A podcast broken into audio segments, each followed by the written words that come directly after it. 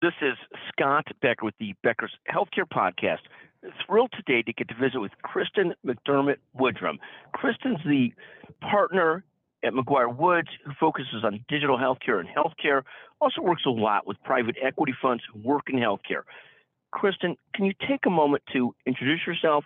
And then we'll talk with Kristen about what issues she's watching currently, what are the things top of mind for digital health and healthcare. Kristen? Well, thank you, Scott, and Happy New Year. I'm Kristen McDermott Woodrum, partner in the Atlanta office in McGuire Woods, and focus on the healthcare industry, transactional regulatory matters, hospitals, health systems, digital health, and private equity investment, among other clients and matters. And as we enter into 2023, I feel like I'm getting caught up on news and podcasts and getting back to normal.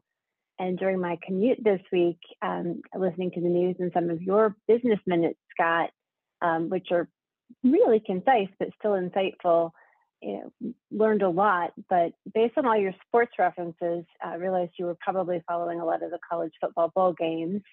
I think the state of Georgia is still celebrating UGA's victory earlier this week.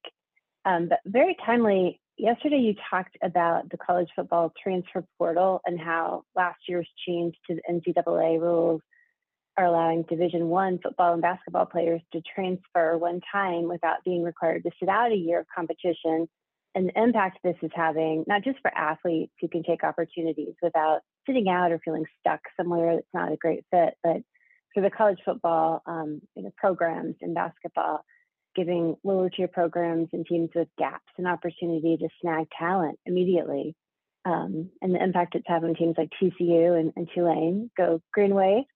But on a similar note, late last week, the FTC released a proposed rule that would broadly ban non-compete agreements between employers and workers nationwide. And you know, I can't overstate the kind of importance of this rule. It's going to take a while to fully digest what its potential impact could be and what it's going to look like when it's finalized, but been focused on that and working with an interdisciplinary group to kind of evaluate that rule and come up with a roadmap for what we would do in this interim period to advise clients and structure contracts and transactions to fully protect the interests of our clients, who are typically the employers, to the extent possible. And take a moment on that, because like yesterday we had a physician call who's part of a large client. They and a whole number of physicians want to leave that clinic, large clinic affiliated to the health system, but they have non-competes. And so their non-competes that came out of just employment, not out of somebody buying a business or something like that. It's more likely the FTC proposal would allow non-competes coming out of the buying of a business, but not out of just direct employment. So, you know, fast forward, if the FTC actually outlawed non-competes and they were allowed to do so, and God knows that they have the constitutional power to do that, that would change a lot of these disputes, because now this group of physicians could just leave without any concern about a non-compete. So this is a big issue in healthcare. It's a big issue in a lot of businesses where executives, leaders have non-competes. Generally, the law firms, we don't have non-competes, just for anybody that's interested in that. There might be some rules on do you get your capital back or not, depending on how quickly you go and what you do. There's trade secrets. There's things you can't solicit other lawyers. You can't solicit other clients. But there's not really non-competes. But in healthcare and a lot of businesses, they're very common.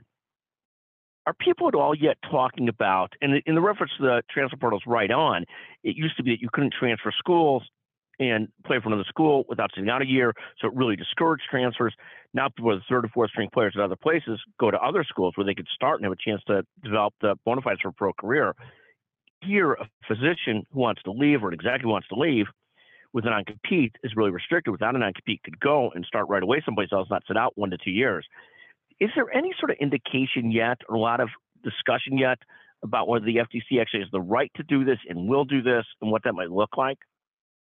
Great point, Scott. I think there's a lot of talk about whether the FTC actually has the authority to do this, and I do think there will be legal challenges. The comment period will be 60 days from the date the rule is published in the Federal Register, so I'm sure we'll see interesting comments as well. Notably, the day before they released the rule, they issued complaints against, I think, 3 different employers and some executives under the same authority that they used to make this rule, which is this standalone authority under Section 5 of the FTC Act, based on a finding that non-competes constitute an unfair method of competition. And they had outlined this authority in a November policy statement. The FTC Act has been around, I think, since 1914. And so this is a kind of a change and a shift of how the FTC would exercise their authority, and a little bit of a shortcut. And in layman's terms, not having to show unreasonable restraints of trade under their traditional antitrust standards. So I think that we could see, you know, some actions, challenges to the enforcement that they've initiated, potentially see, you know, some charges that they don't have the authority to make this rule. It's an impermissible delegation of legislative authority. And somebody could even, you know, assert the major questions doctrine, which the Supreme Court had applied last year in a case, West Virginia versus the EPA. And under that doctrine, under extraordinary cases of political and economic significance, an agency must be able to show a clear statement from Congress authorizing its action.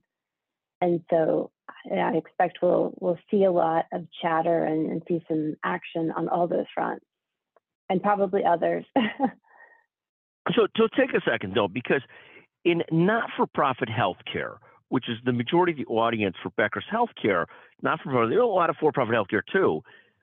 For not-for-profit healthcare, this would apply mostly to physicians under employment agreements, senior executives, and so forth, the people most likely to have non-competes. In for-profit healthcare, surgery centers have non-competes tied to ownership, not necessarily employment. All kinds of private equity-sponsored companies have non-competes with their physician acquisitions, their physician practice management companies, and so forth, as well as maybe at the private equity fund themselves. But there's really a very vast array of places where people have non-competes. And I take it from a hospital and health system perspective, they're at the very early stages of trying to evaluate what this might mean for them, but probably not yet putting a lot of resources into trying to figuring there's still a lot of uncertainty to it, is my guess as to where hospital senior leadership is at right now. Like, this is another headache in a year where hospitals and health systems have so many financial challenges, so many headaches that they probably aren't really segueing into dealing with this until there's a step closer to it being reality, I take it. Yeah, that's right. I do think that it's worthwhile to consider whether some changes in the interim period may be warranted. And, you know, based on my initial read and continuing to dig into this, have a meeting on it later this week, it's important that the scope of it's really broad and that it is all workers, you know, including paid and unpaid employees, independent contractors, and that it is retroactive. So it would include going to people who are currently employed or who are subject to a prior non-compete and telling them, you know, this has been terminated, it's not enforceable, you know, but it is narrow in that it's for sort of practicing your profession, you know, those employers and workers. So sale of business, franchises, although the FTC has solicited comments on kind of where to draw the line. But still, it's going to be tricky. I mean, when you're working with a large physician practice, whether they're selling, you know, assets or equity to, you know, a private equity company or to a hospital, you can structure non-competes for, you know, operating competing businesses, but you can't restrict them under, you know, states and now maybe the FTC rule that don't allow non-competes from practicing their profession, which is different. And so there would, you know, maybe need to be other ways to have that stickiness. You know, the FTC itself had said there are other ways to protect interests. Certain states, including California, ban non-competes currently. And so a lot of times you rely on confidentiality and non-disclosure agreements, trade secret protections, you know, non-solicit protections. But, you know, that depends on the enforceability in each state. You know, in some it's harder, and some it's easier. Right. No, certainly some states, You have different types of bans on non-competes or physician non-competes, right? California's been very challenged for non-competes. Texas has got rules that you need to be able to buy out a non-compete. So there's ways to limit the non-compete. Yeah. But even so, nationally, like a private equity fund's not going to spend a ton of time buying a practice management platform or practice management or practices unless they're pretty confident that the physicians can't leave pretty quickly because they buy it with the expectation to pay it back over several years. Hospitals might employ physicians with non-competes. That doesn't really change the landscape that much, but they probably wouldn't acquire practices and pay a lot of money for acquiring practices. And part of that's already done anyways. There's not as much of that going on anyways, but there might be some of it still without knowing they had restraints on competition. Mm-hmm. Yeah, the valuation of the business, assumes that you have an ongoing business and you need sort of that core of employees to continue working at the business and to be able to enforce the terms of an employment agreement during the term and then ideally for a tail period to justify paying the purchase price you're paying. So, the FTC talked about the financial benefit to employees of this rule, but did not look at any sort of downstream impacts on transaction structures, valuations, prices that get passed on to consumers, reduced salaries. Yeah, no, the narrative from the FTC will be that this is good for workers, good for employees, without really doing a lot of real deeper looking at the consequences to business, to everything. It really will try and drive a narrative that this is good for workers, good for employees, and so be it. This is where we're going. And so we'll ultimately see where the FTC comes out on this. And also, the Chamber of Commerce has already weighed in negatively on it and said they're going to weigh in a lot more. But it'll be interesting to see whether it passes, then what impact it has on a lot of things, and whether it's constitutional. Kristen, I want to thank you for joining us today. The topic of this,